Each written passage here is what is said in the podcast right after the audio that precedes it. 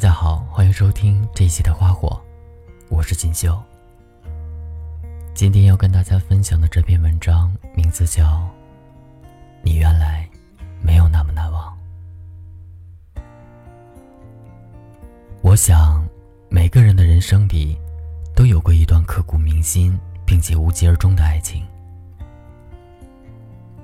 在那段感情结束之初，你或整天黯然神伤、魂不守舍，或一夜买醉，可细醉的时候总是念着他的好。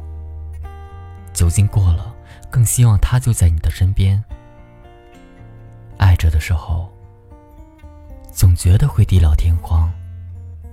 即便哪一天不得不分开，也觉得此生已不能再忘。可是后来，时间还是给了彼此一个大大的耳光。永垂不朽这个词真的太大，到最后你才确信，平凡的我们根本就没有永垂不朽的爱情。所谓念念不忘，也不过是时间未到而已。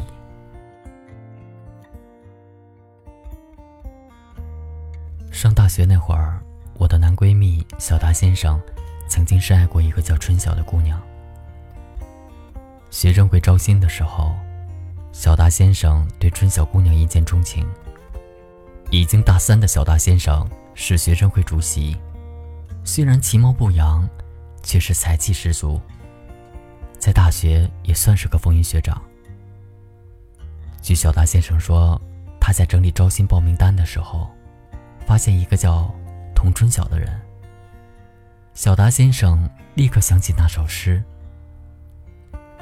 你大大的马蹄，是个美丽的错误。你不是贵人，是个过客。”春晓姑娘的大头照在报名单上熠熠生辉。这位还未褪去稚气的高中女生，深深的吸引了小达先生。那么炎热的夏天。因为她的出现，变成了最美好的春天。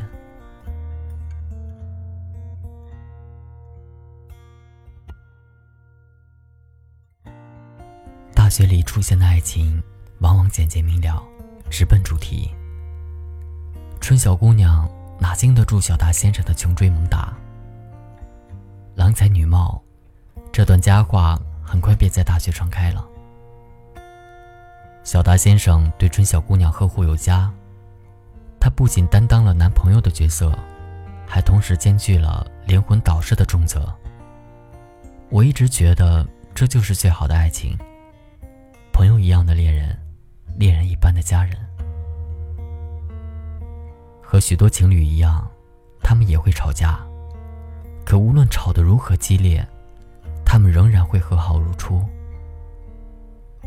在爱情越来越浓烈的时候，小达先生毕业，成为一名公务员。春晓姑娘大二，开始准备考雅思。在很长的一段时间里面，小达先生和春晓姑娘都不愿提及有关他们的未来，好像这是一个禁区，一旦捅破，便只能说再见。春晓姑娘的父母都在国外。而且母亲身患顽疾，所以他们希望春晓姑娘毕业就能去国外读研。一方面一家人能够团聚，一方面春晓的妈妈也需要来自女儿的照顾。小达先生知道，春晓姑娘这么一走，便再也不会回来了。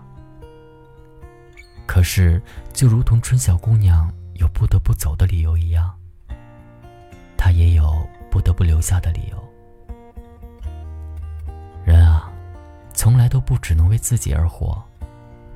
父母把我们带到这个世界，也同时将赡养他们的责任托付给了我们。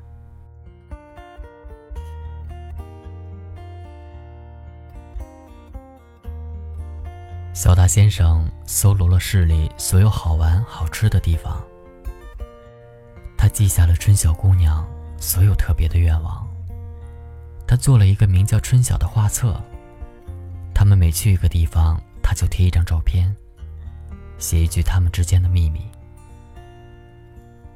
春晓喜欢吃海鲜，小达先生带他吃遍了市里所有的海鲜。春晓喜欢看着星星做梦，小达先生骑了两个小时的单车，带他去远离市区的县城看星星。春晓不喜欢学雅思，小达先生索性跟春晓报了同一个班，督促春晓学习英语。我曾问过小达先生，就这么。把喜欢的人送走，是什么感觉？小达先生始终没有回答。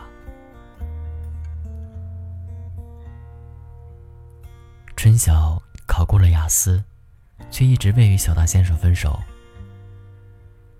直到有一天，小达先生喝醉酒，嚎啕大哭。那是我从未见过的他。我一直问：怎么了？怎么了？他一直说，他走了，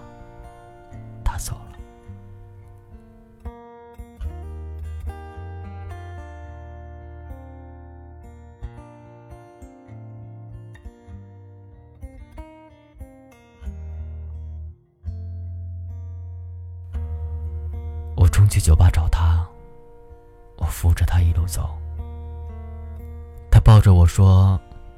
我不是想把他送走，我别无选择。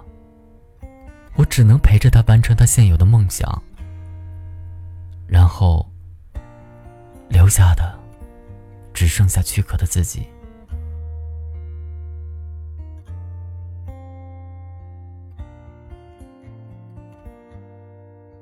小达先生沉寂了半年的时间，他不再活跃在我们的朋友圈，他总是把自己放在家里。除了工作就是沉默。我们曾想过很多办法拯救他，却总是以失败告终。失恋这件事，大概只能靠自己走出来。我曾经一直深信，无人可以替代春晓姑娘再次出现在小达先生的生活里。小达先生昨天约我们泡温泉，带来了一个极其普通的姑娘。长相普通，身材普通，气质普通，与春晓一比，更显得平庸。那姑娘叫他 darling，小达先生叫他小朋友。他们相拥在温泉中，我在小达先生的眼睛里看到了之前的柔情。我忽然有点心疼，为我们每个人逝去的青春。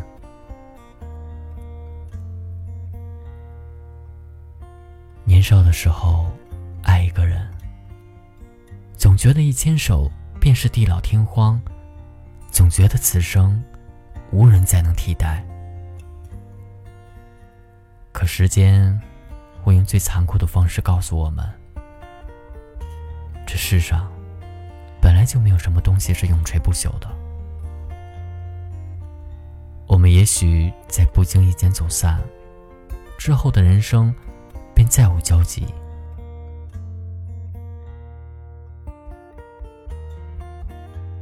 我不知道荷尔蒙的有效期到底是不是十八个月，我只知道，很多时候，是我们夸上了对别人的深情，才会在失恋的日子里折磨自己，也不放过别人。可时间却是打破幻想最有力的武器。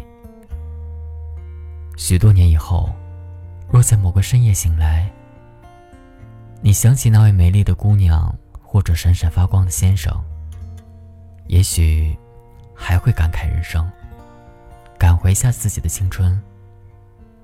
可依然还是会与身旁长相平平的夫人或先生相拥过完下半夜。人生真的没有什么东西是永垂不朽的。人心可变，岁月可迁。把曾经的那个他当做此生最美的馈赠吧。不能辜负的，仍是此刻陪在你身边的人。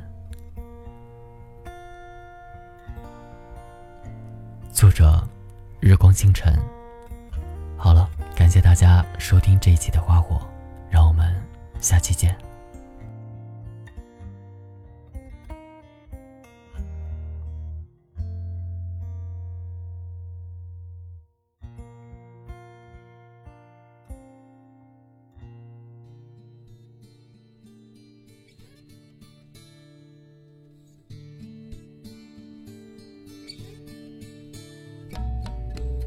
是一个想你的夜里，我淹没在思念海里。没有你，空气变得也犹豫不清晰。烦恼时总想有人安慰，快乐时也想与你一起体会。没